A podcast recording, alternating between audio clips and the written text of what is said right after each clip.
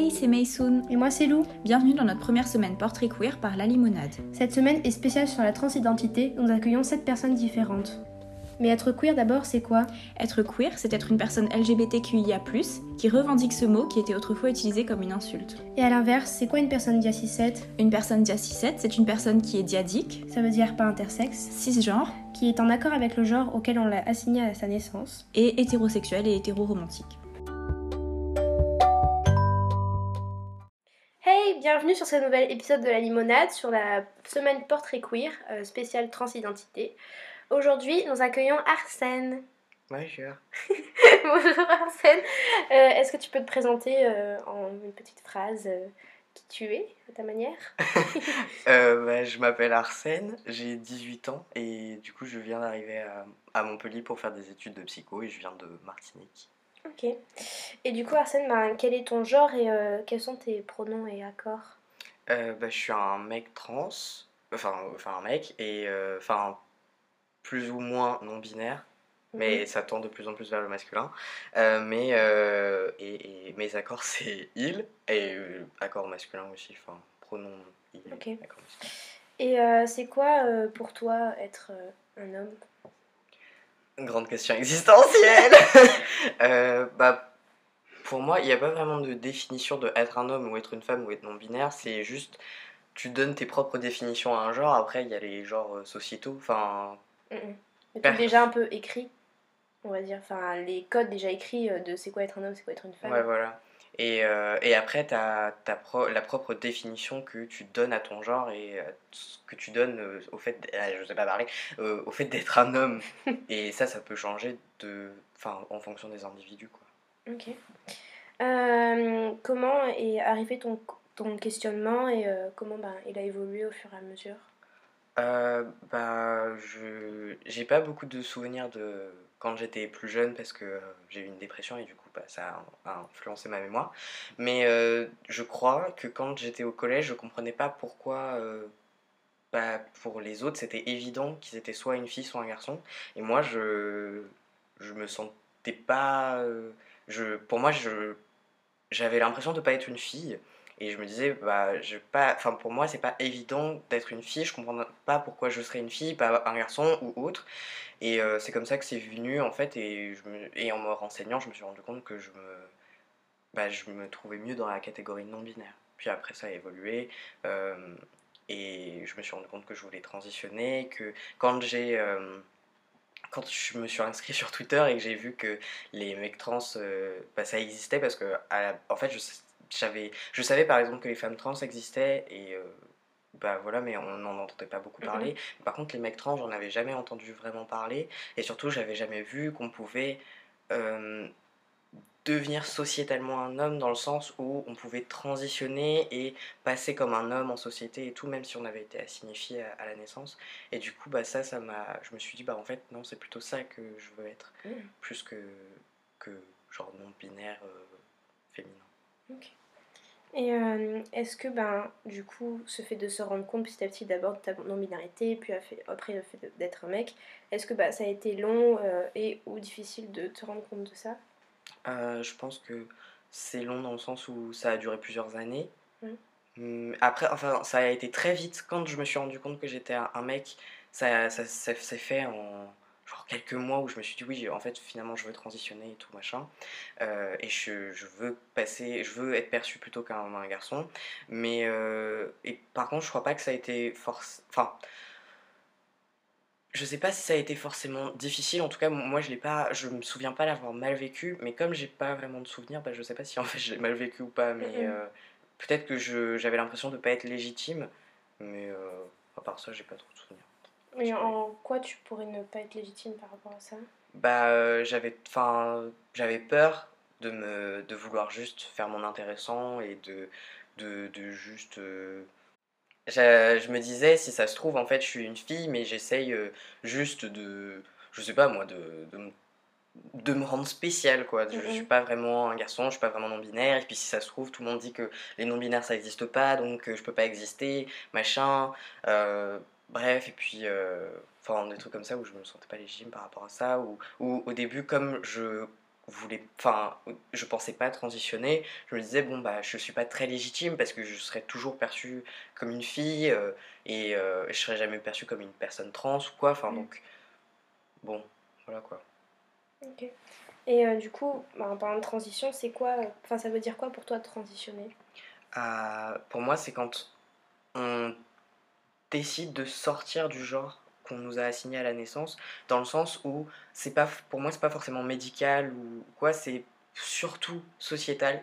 C'est à partir du moment où tu vas dire, bon bah en fait, euh, si tu changes de prénom, bon bah j'utilise ce prénom-là, ou si tu changes d'accord, j'utilise enfin, j'utilise ces accords-là. Pour moi, c'est ça transitionner, mais je suppose que ça peut être aussi pour des Enfin, après, c'est comme ça que je l'ai vécu avant de changer mes accords et tout auprès de, de, de ma famille et de mes, enfin, de mes amis. J'avais pas l'impression de transitionner. Mais je suppose que pour certaines personnes, ça peut, le simple fait de dire Bon, bah, je suis euh, par exemple non-binaire, mais je choisis de garder les accords. euh, par exemple, si j'ai été, ass- atte- été assigné fille à la naissance, bah, je garde quand même mes accords euh, féminins. Bah, ça, mais je suis, par exemple, je sais pas moi, à genre, gender fluid, je sais pas quoi, bah, ça, ça peut être quand même une transition en fait. Ok. Et euh, pour toi, c'est, c'est- quelle a été la première étape de ta transition? Euh, bah, changer euh, le prénom et les accords. Ok. Enfin non, enfin si. non mais en fait parce que j'ai eu deux, enfin j'ai eu un gros coming, enfin un gros coming out où j'ai dit que j'étais non binaire mais je disais que je ça m'allait le L et que par contre je voulais juste pas qu'on dise oui t'es une fille ou je sais pas quoi mais je considère pas ça trop comme une transition pour moi vraiment Ouais. la transition c'est quand j'ai dit non en fait maintenant c'est Arsène et c'est il Ok. Et justement, tu parles euh, de coming out. Est-ce que ben, as dû, du coup, tu as fait un coming out, je pense, à ta famille? Mhm. Et euh, est-ce que ben, du coup, tu as fait un coming out à ta famille et après, tu. Enfin, est-ce que tu as eu différents coming out ou est-ce que tu en as fait un global ou. euh, Enfin. je sais pas comment trop expliquer ça. Mmh, si, je vois. Bah, pour moi, en fait, la vie, c'est tu, tu fais dans, pendant ta vie, quand t'es trans ou quand t'es gay ou peu importe, tu feras toujours des coming out. C'est vraiment un coming out constant. Mais euh, enfin, le, je pense que le premier coming out que j'ai dû faire, c'était à ma soeur. Et euh, voilà, qui comme d'habitude a été euh, génial. Mais, euh, et puis après, ça a été mes parents. Puis ensuite, ça a été bah, mes, mes amis. Enfin, les... enfin, j'ai pas eu vraiment de coming out à faire puisque je, comme j'étais au CNED, quand je me suis rendu compte que je voulais euh, qu'on m'appelle Arsène et qu'on dise il, Mm, bah, euh, j'avais plus vraiment d'amis, mais les amis que je me suis fait après par la suite, ils étaient déjà eux aussi queer et tout, donc j'avais pas forcément de. Je, l'ai pas senti comme un coming out, euh, comme ça peut être le cas quand je fais à des 6-7 Oui. ou à des 6. Mais. et puis après, sinon, j'ai de la chance parce que j'ai des parents qui sont quand même assez derrière moi et qui du coup.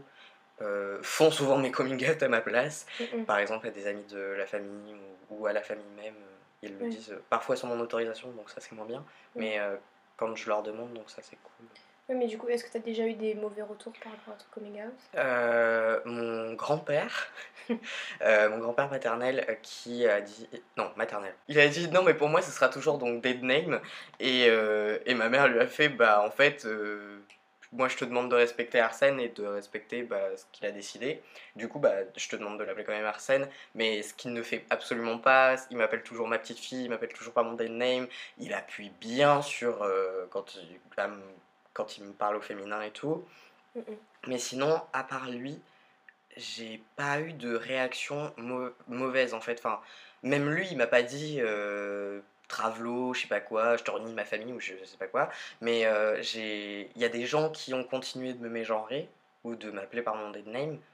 Quand même, c'est très rare, mais enfin, je pense que ça, est- c'est arrivé au début qui continuent à m'appeler par mon dead name, mais il y en a encore toujours qui me mégenrent.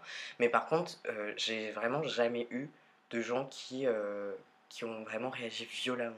Ouais. Mais je pense aussi que c'est parce que j'ai pas dû faire beaucoup de coming out, enfin pas beaucoup dû faire de coming out moi-même, mais j'ai pas euh, me suis- enfin les personnes qui étaient le plus susceptibles de mal réagir, c'est plutôt mes, mes parents qui se sont chargés de leur dire. Donc ça c'est plutôt Oui, c'est sympa. vrai, t'as pas eu de réaction directe. euh, Ouais, même par, par rapport à mon grand-père, enfin, il m'a jamais dit en face euh, que pour lui ça serait toujours dead name quoi. Mm, mm. Ok. Et est-ce que ben, aujourd'hui, toi, tu es satisfait euh, de ta transition actuelle? Euh, presque, parce que généralement je passe comme un mec la plupart du temps, même si on m'appelle madame encore parfois, je ne comprends pas ça. Euh, mais euh, oui, presque. Après, j'aimerais encore faire l'opération du torse, mais ça, je vais normalement la faire cette année, hein, si rien ne se passe mal. Mais et une fois que j'aurai fait ça, je pense que oui, je serai content. Enfin, ça serait, je serais totalement satisfait. Ok. Et donc, euh, toi, ben, tu viens de Martinique, comme tu l'as dit euh, au tout début. Et euh, est-ce que tu trouves que, justement, le fait d'être queer dans une île, c'est différent de la métropole? Ah oui, totalement. Et bah, quelles sont les différences que tu as le plus remarquées? Bah Déjà, en Martinique, il n'y a pas d'assaut LGBT. Enfin, il y en avait une, je crois, mais elle n'était pas physique. Et je pense qu'elle était plus LGB que LGBT. Bon, on a une Pride maintenant en Martinique, donc ça c'est cool, mais ça fait que quelques années. Je pense que c'est surtout une gay Pride plus qu'une Pride. Euh, et... Mais après, c'est pas non plus un grand, grand événement. Et la Martinique, c'est quand même très religieux, adventiste. Et du coup, euh, euh, c'est très homophobe et je pense que c'est transphobe aussi, mais je pense qu'en fait la transidentité ils en ont même pas conscience. Et je sais que par exemple, on voit jamais de couple homo ou quoi, enfin c'est très très mal vu, euh, enfin j'ai l'impression. Mais bizarrement, hum, j'ai déjà parlé de transidentité avec euh, des personnes qui venaient de Martinique et tout, et j'ai jamais eu de mauvaise réaction.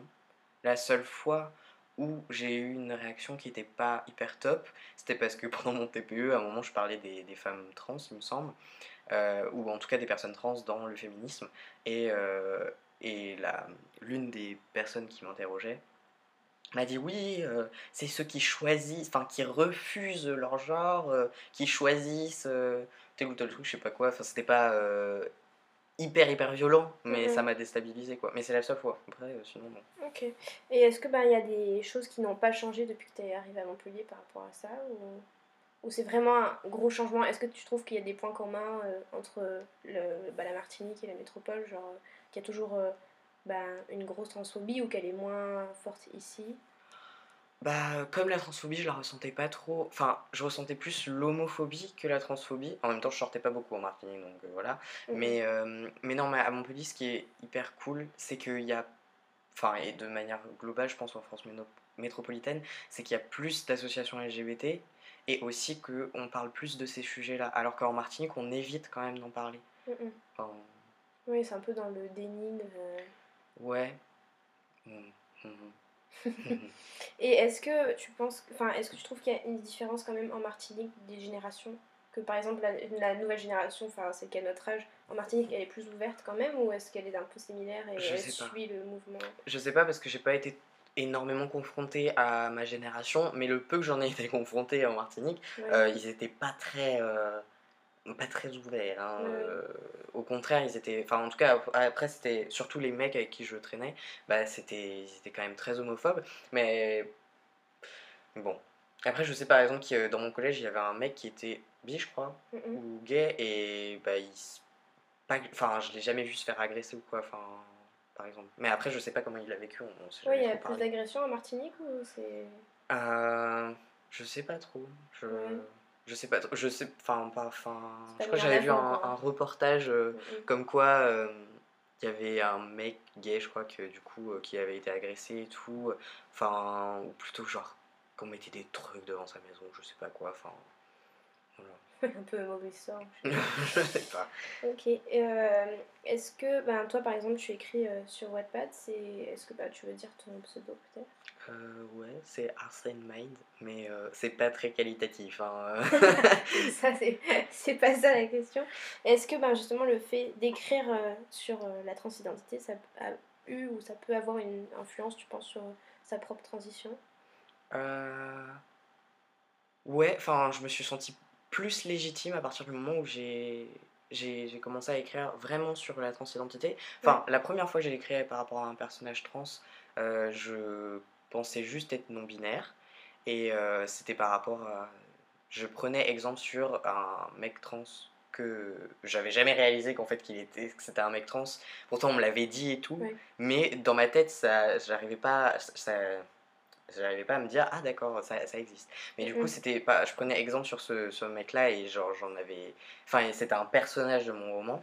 Mais euh, mais une fois que je me suis senti enfin que j'ai avancé dans ma transition et tout, là j'ai pu vraiment vraiment en parler et je me suis senti beaucoup plus confiant en fait dans le fait d'écrire dans un personnage trans qui me ressemblait en plus beaucoup plus que le premier personnage et surtout euh, qu'est-ce que je voulais dire surtout j'ai pu euh, genre j'ai pu vraiment écrire un personnage comme j'aurais voulu en lire un et un personnage qui me fasse me sentir légitime et tout et ça ça m'a vraiment vraiment aidé parce que je trouvais pas forcément des ressources où je me dise ah bah ça c'est moi.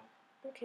Oui bah justement, est-ce que bah as pour les personnes qui nous écoutent des contenus queer à partager, par exemple genre des films, des séries, des livres euh? mmh, Pas vraiment parce que je trouve qu'en tout cas euh, niveau de transidentité, on a très peu de représentation et le peu de représentation qu'on a, personnellement, je la trouve pas très très bien parce que je la trouve souvent très dépolitisée et, euh, et puis surtout très cliché. C'est mmh. toujours euh, des femmes trans qui rentrent parfaitement dans les codes féminins, des hommes trans aussi qui rentrent parfaitement dans les codes masculins. Et bah déjà, on voit, j'ai jamais lu, je crois, un, un, livre avec un personnage non binaire. et du coup, enfin, non. Et ça, ça, ça occupe beaucoup, beaucoup. Ouais. Et tu penses que c'est dû à quoi le fait qu'il n'y ait pas assez de représentation ou qu'elle soit pas, justement, qu'elle soit très cliché et qu'elle soit pas plus ouverte que ça? Parce que souvent, en fait, c'est des personnes cis qui écrivent sur nos parcours. Et en vrai, je dis ça, mais enfin, j'ai déjà lu un bouquin écrit par une femme trans par rapport à une femme trans.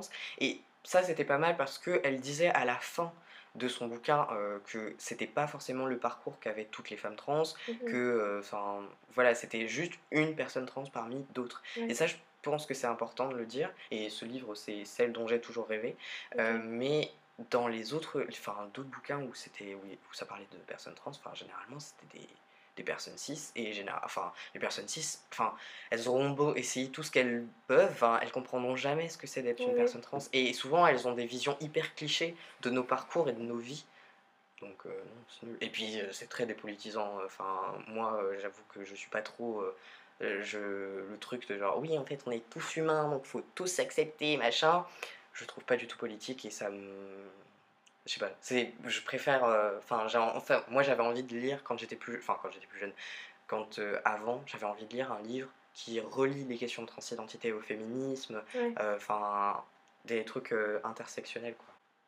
Et du coup pour finir est-ce que tu aurais des conseils à donner aux petits queer qui vivent dans les îles et qui sont un peu éloignés de la métropole hum, Bah, en vrai, euh, vu que généralement on n'a pas d'association LGBT, essayer de se rapprocher de gens, mais via Internet. Franchement, Internet, personnellement, moi, ça m'a sauvé d'avoir, de, enfin, de rencontrer euh, via les réseaux sociaux des gens qui me, qui me ressemblaient et, enfin, qui étaient comme moi, quoi. Enfin, mm, mm. et je pense que c'est vraiment, vraiment important. Et puis, euh, se, se, rappeler que on va pouvoir se barrer de genre de son île que c'est pas pas une fatalité. Et après aussi genre je sais que c'est horrible de dire ça parce que moi j'aurais bien aimé ne pas avoir envie de me barrer de la Martinique parce que c'est chez moi et tout.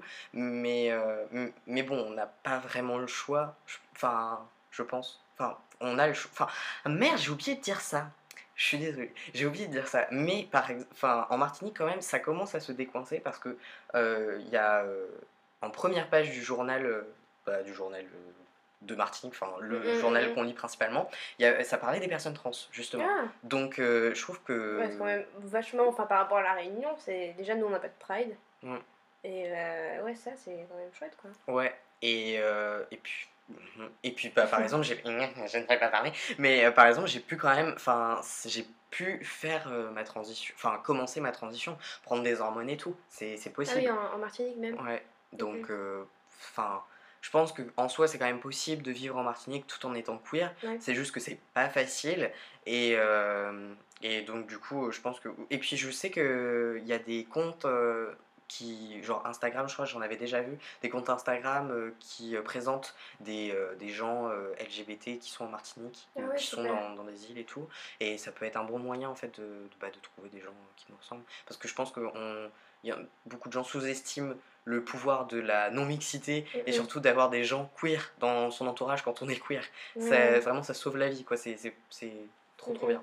Et est-ce que justement tu as eu des difficultés par rapport au fait de commencer les hormones ou pas en, Mar- enfin, en Martinique? Est-ce que t'as genre ça t'a pris du temps de trouver quelqu'un qui accepte ou, euh, ou ça s'est fait assez vite et Euh, bah en fait, euh, c'était plus... Enfin, c'était compliqué, mais c'était pas non plus le parcours du, comman- euh, du combattant. En fait, euh, je suis allé voir une gynécologue que je savais qui était quand même un peu féministe. Ouais. Donc je me suis dit, bon, peut-être que ça va passer.